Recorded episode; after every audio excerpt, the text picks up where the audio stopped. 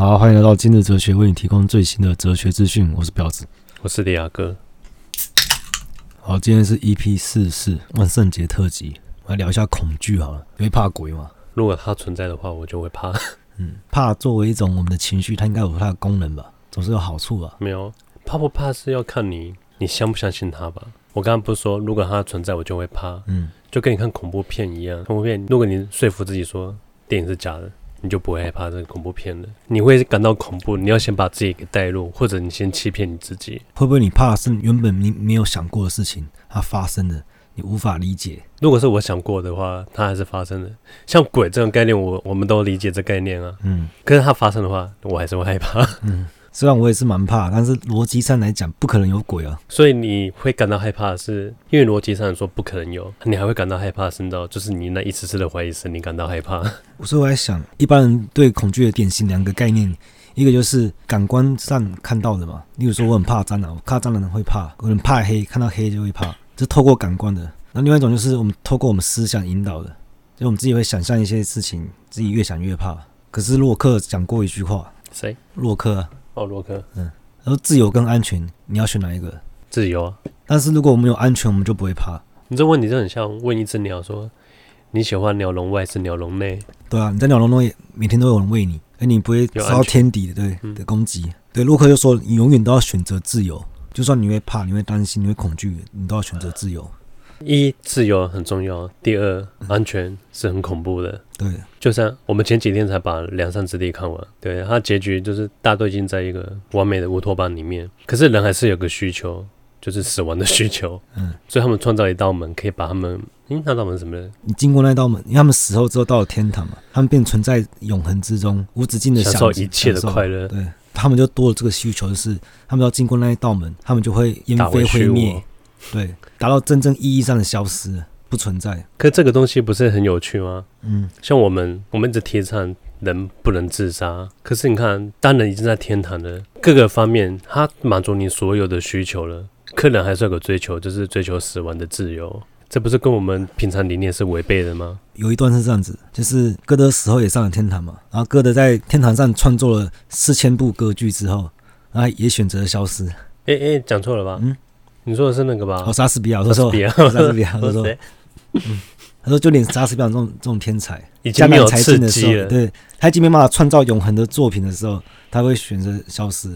可是我们讨论恐惧还可以让它提升到行善学来讨论，有一种恐惧是像是克苏鲁神话精神污染的嘛？对，然后我大概可以解释一下那种感觉，就是它除了疯狂啊、无序啊、混乱那之外，它还有一种恐惧是，让你真正看到真实的时候。那你理解世界的真相的时候，你发现是恐怖的哦。你说他的、嗯、他的恐怖，他会他会把那个真实的、嗯、世界真实面貌揭开给你看，对，而且是最残酷的样貌。那你还要接受，这就是答案，这是一种很特别的恐惧。它已经不是折磨你个人的精神了，它是否定你所有的世界。嗯、对，这也是一种一种精神污染。我来讲，我最近看到两个我觉得还不错的故事。这两个故事分别是在有两本书里面，我讲完之后会讲书名是吧？感觉好像下去之后，嗯，我抽奖送送给听众，我自己都舍不得买，好送听众。我在看免费仔，去现场看免费。嗯，哎，我觉得可以，你知道，你自己带书签去书店。嗯，我这本看完之后，我塞个书签，下次来继续看。啊，反正这本书除了我之外，一部分人别去翻它了。哎，这不错哎，就跟那酒吧给我专属的酒杯一样。嗯。啊，这个故事就是有一个记者，他去采访一个工程师。那据说他是有个梦游症的工程师，他去采访他，他一开始就很简单的聊天，问他在哪家公司服务啊，瞎聊一下。然后问他现在呢，然后他现在一直在家里。然后他说是从什么时候开始？然后从他开始梦游的时候，然后八个月前，他那天在公司，呃，就是前公司加班到很晚，然后一回家的时候就倒头就睡了嘛。然后他是一个人住，然后早上醒来的时候，他发现。昨天本来没完成工作，已经完成了，感觉不是很好吗？就很像欧洲的那个童话故事啊，都鞋匠去睡觉，就小精灵跑过来帮你把鞋子做好。为什么我的小精灵都是把我的那个耳机来打结？那不是小精灵把我房间用乱了？嗯，你知道这是我在做整理的工作。他说他一开始没有反应过来嘛，因为他可能想说就是太累了，然后就半梦半醒把工作完成，然后他忘记了，可能压力太大之类的。有一次他真的太困了，在公司睡着，就过一阵子他听到同事在叫他。然后他睁开眼睛之后，发现人还在椅子上，但手是放在键盘上面的，面对荧幕，荧幕上面的代码已经多达好几行了。然后他以为一开始是被同事恶作剧，可是同事说，他说所有人都看到了，你本来睡着了，但突然坐起来，然后闭着眼睛在键盘上开始用电脑，不是飞快的敲打着键盘，可能是啊。我看你敲键盘的手法比你清醒的时候还要利落。然后他还不敢睡，他就一直撑，一直撑到受不了睡着。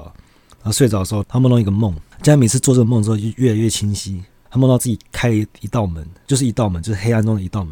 然后每次都是一样的梦境，一开始是一片黑暗。对啊，嗯，他每次都梦到一样的梦，还是他每一次梦都会慢慢的推进，都会慢慢的推进。但是一开始都是他梦到他在黑暗之中，然后他第一个想到的事情就是去找那一道门。然后后来他终于推开那道门，门后面像一间公司，然后里面就很多人，然后都很像公司里的员工。然后每个人都有一台电脑，每个人都面无表情，然后就是飞快的敲打那个键盘。里面有一台电脑是空出来的，他知道他是他的电脑，所以他每次做梦的时候，他就会跑到那台电脑上一直输入代码。这个工作室有薪水耶，然后每次有一阵子就有钱汇到他的户头。你说梦中的户头还是没有现实的户头？哎，有比这更棒的工作吗？嗯，我睡觉，然后自动完成工作，还有额外的薪水可以领。我只是睡觉而已。每次睡觉好累啊，但是在梦中一直在工作。不，我以后你知道，我就专职睡觉好了。嗯、我把把原来工作辞掉。嗯，就越讲越奇怪嘛。他就问那个记者说：“你相信上帝吗？”从这边开始，故事变得很神秘。他说：“有人创造我们。”他说：“达尔文就很像 N P C， 他是被设计出来让世人相信进化论的，不是神创论。”可是这个 N P C 近年来一直被我们打脸了，有没有你知道更新一个新的 N P C 来欺骗我们？你这样讲，我都怀疑伊隆马斯克。嗯然后这 N P C 也都是遵守现实世界的规定，然后现实世界的规定也只是一串代码而已。就例如说，为什么万有引力、啊？为什么我们需要喝水？这些规定是谁定的？真的有个神，他就像 boss 一样，他会负责分配任务。然后每个工程师，因为这世界很大嘛，一个人不能完成，所以就需要很多工程师。就像游戏一样，每个人负责不一样的，有人负责建模，有人负责别的地方，就是各司其职啊，来维护这个世界的运作。反正我们的伺服器就是一小伙人在在负责营运，对不对？嗯，他也跟他透露说，其实你就是我创造出来的。谁跟谁讲？就他跟记者讲，他说你其实是我创造出来的。哎、欸，如果记者是他创造出来、嗯，他为什么要跟他创造物去解释这些东西？对啊，如果你说我是你创造的，那时候我们今天才见面，我们以前都不认识。那你说我以前是做什么？然后他就回答说：“我怎么知道？哎，不是你创造我了吗？”他说：“我只负责创造你，你的外观什么的，这些的行动又不是我负责。对啊，你的剧本又不是我写的。”他们分工很明确、啊，只知道部分就是他上个月才创造出来的，然后我们遇见可能只是个巧合。记者就说：“所以我现在刚出生不到一个月的。”他说的意思是诞生，并不是从娘胎出来。你那些记忆我们也帮你创造好了。哦，我已经帮你写了个三十年剧本的记忆在你脑子里了。嗯，而且这个世界历史也没有很久了，大概几百年而已。然后他说他以前历史怎么要怎么解释？他说你怎么知道以前历史？他说看书嘛。然后书是谁创造的？哎、欸，你能这样讲、嗯？我昨天出门不是说，哎、啊，我看到月亮好近哦。嗯，近你知道吗？这些应该是很小的摄影棚而已。我看到月亮也没多远啊，在云上面一点点而已。不是说《楚门世界》那个月亮就是他们的那个？对啊，他们的照明灯、嗯。然后反正最后记者也还觉得蛮无言的。然后结束了之后，然后工程师就发那个 mail 给他，跟他说，他说送他一个礼物，你一个月才能开，寄了一个附件给他。过了一个月，他他交了一个新的女朋友。刚好一个月时间嘛，然后他想到说，哎，之前那个附件可以解密，然后他去解那个密之后，看到那个附件里面是一个一个女人的 三 D 建模，那个女人跟他女朋友长得一模一样，他要证明说你是我创造的，你女朋友是我创造的，今后你的人生，你身边的人都是我打造出来的。嗯，啊，这故事听起来很像都市传说啊，可是这故事它真实性不重要，我们要讲的是三分钟创世论。三分钟创世论这东西，就是说你有可能。只是三分钟之前就创造出来的，你所有的记忆，不管你有三十年、七十年多少记忆，全部都是虚构出来，让你有个惯性，让你以为你经历了这些东西。因为我们所有的受气全部都是依赖大脑给你的感知嘛，所以很可怕的东西就是，如果有东西可以控制你的大脑，它就可以欺骗你所有的东西，所有一切都可以都是编造出来的。所以就是为什么说自由跟安全，你永远都要选自由。你自己发现 N P C 的时候，你是很自由，但是你你没有安全。嗯，乌贼会来找你了，机械乌贼。好，一抽根烟。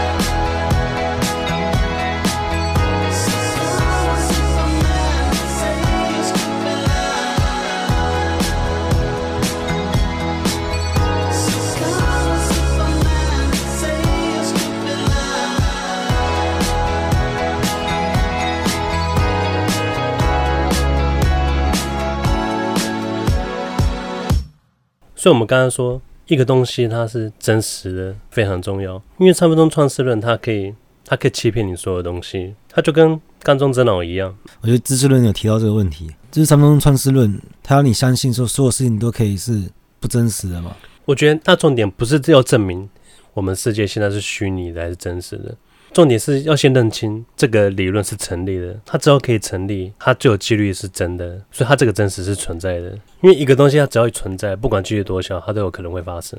那我发现还有另一种知识，它也是绝对是真实的，就是数学啊。如果记忆是可以被编造的，但数学是不行的，数学本来就存在的。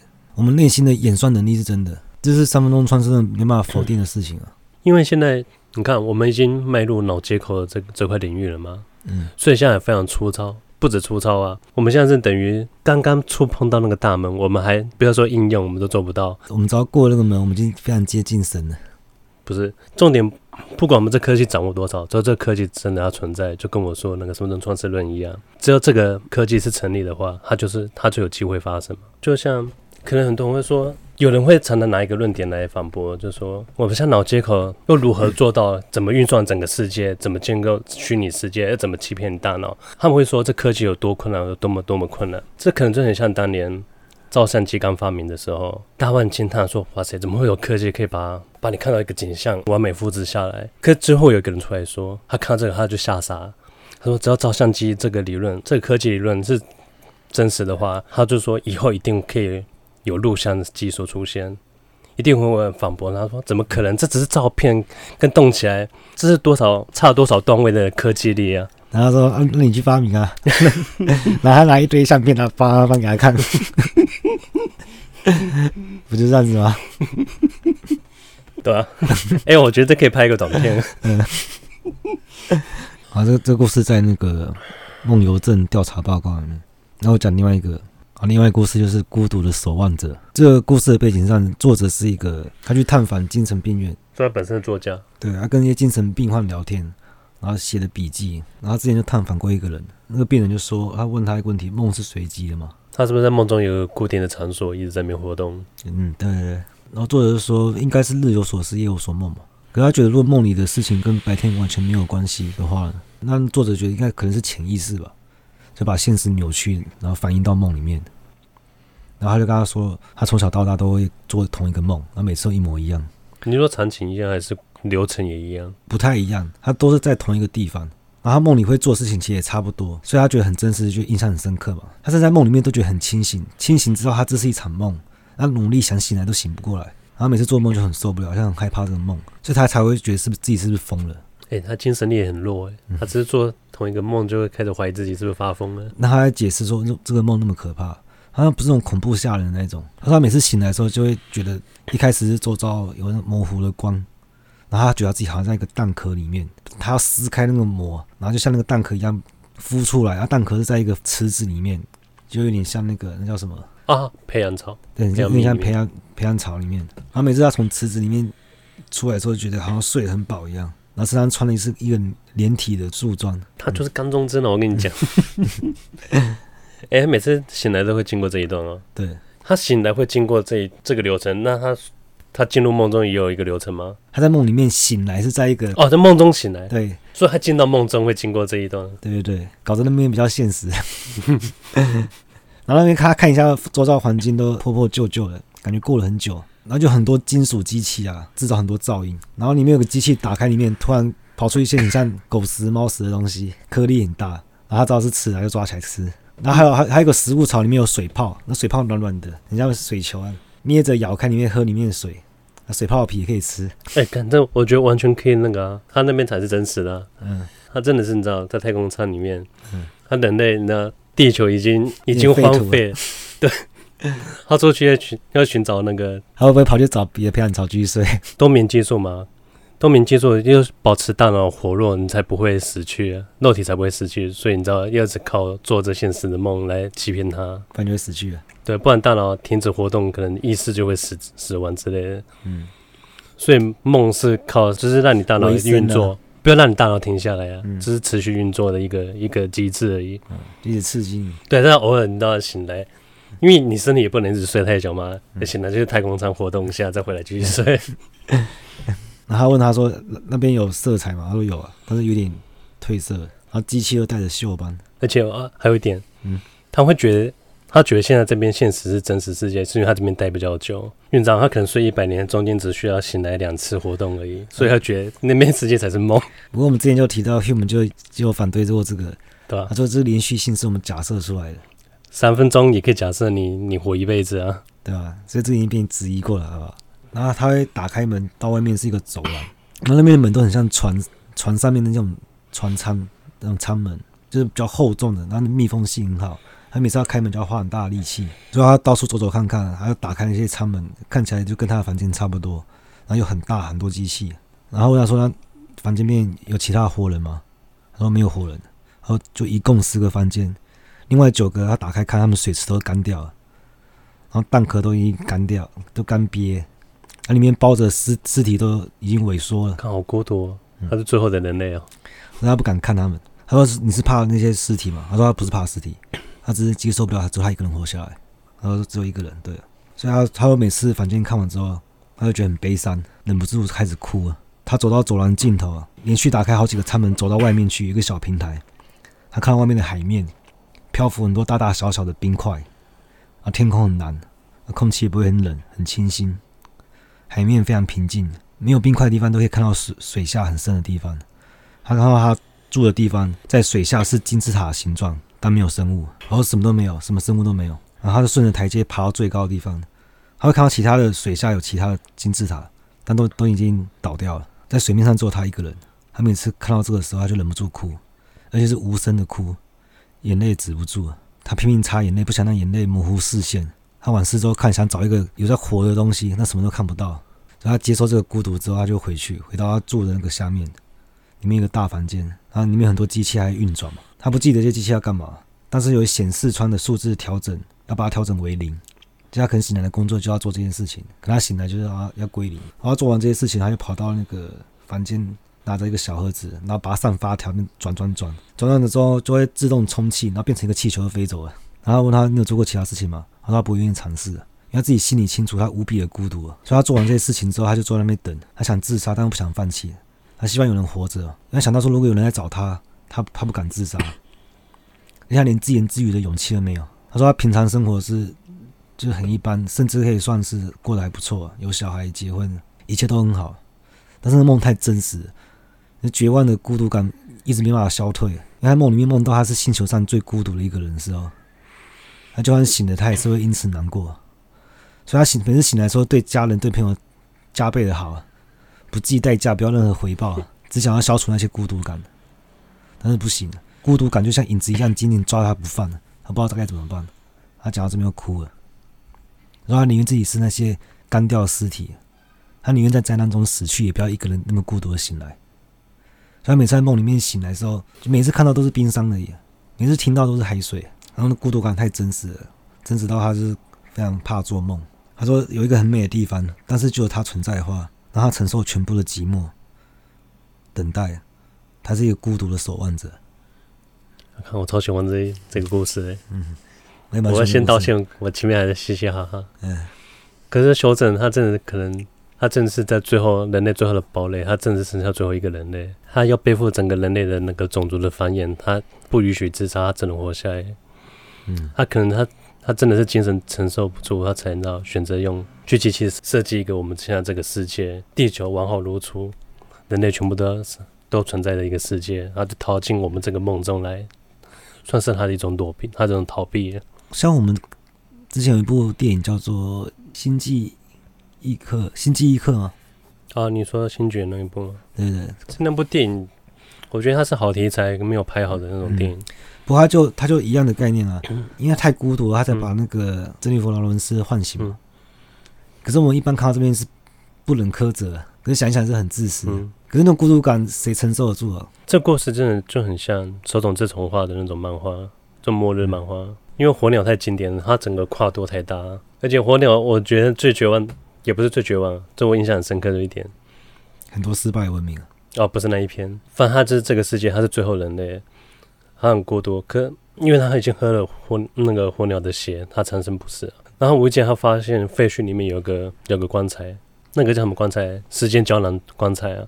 嗯，因为人类已经知道他们会迎来世界末日，他们已经计算好，对，算那个诺亚方舟嘛，对，他已经计算，我忘记不知道是五千年还是五万年之后，他会自动开仓。那个主角他就很开心，就变他活下去唯一的支柱，他就是他整天守在棺材旁边，他这边等了五千年，等了五万年，就是现在等五万年后，棺材打开就有个活人可以陪伴他，这是他活下去的那个精神支柱。好不容易他他撑过五万年，棺材打开，发现里面早就是一具尸体了。嗯。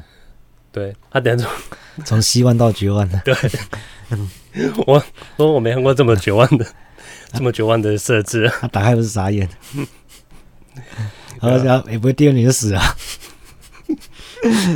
情何以堪啊！我之前很久以前看一个很老的影集，是黑白的，太老了吧？真的很老。对啊，他是本身片老到是黑白的，是他拍成黑白而已。他他片是，他本身就是黑白，老到黑白。对，他就演到。有一段是有一个人，他到一个镇上，结果他发现镇上都没人。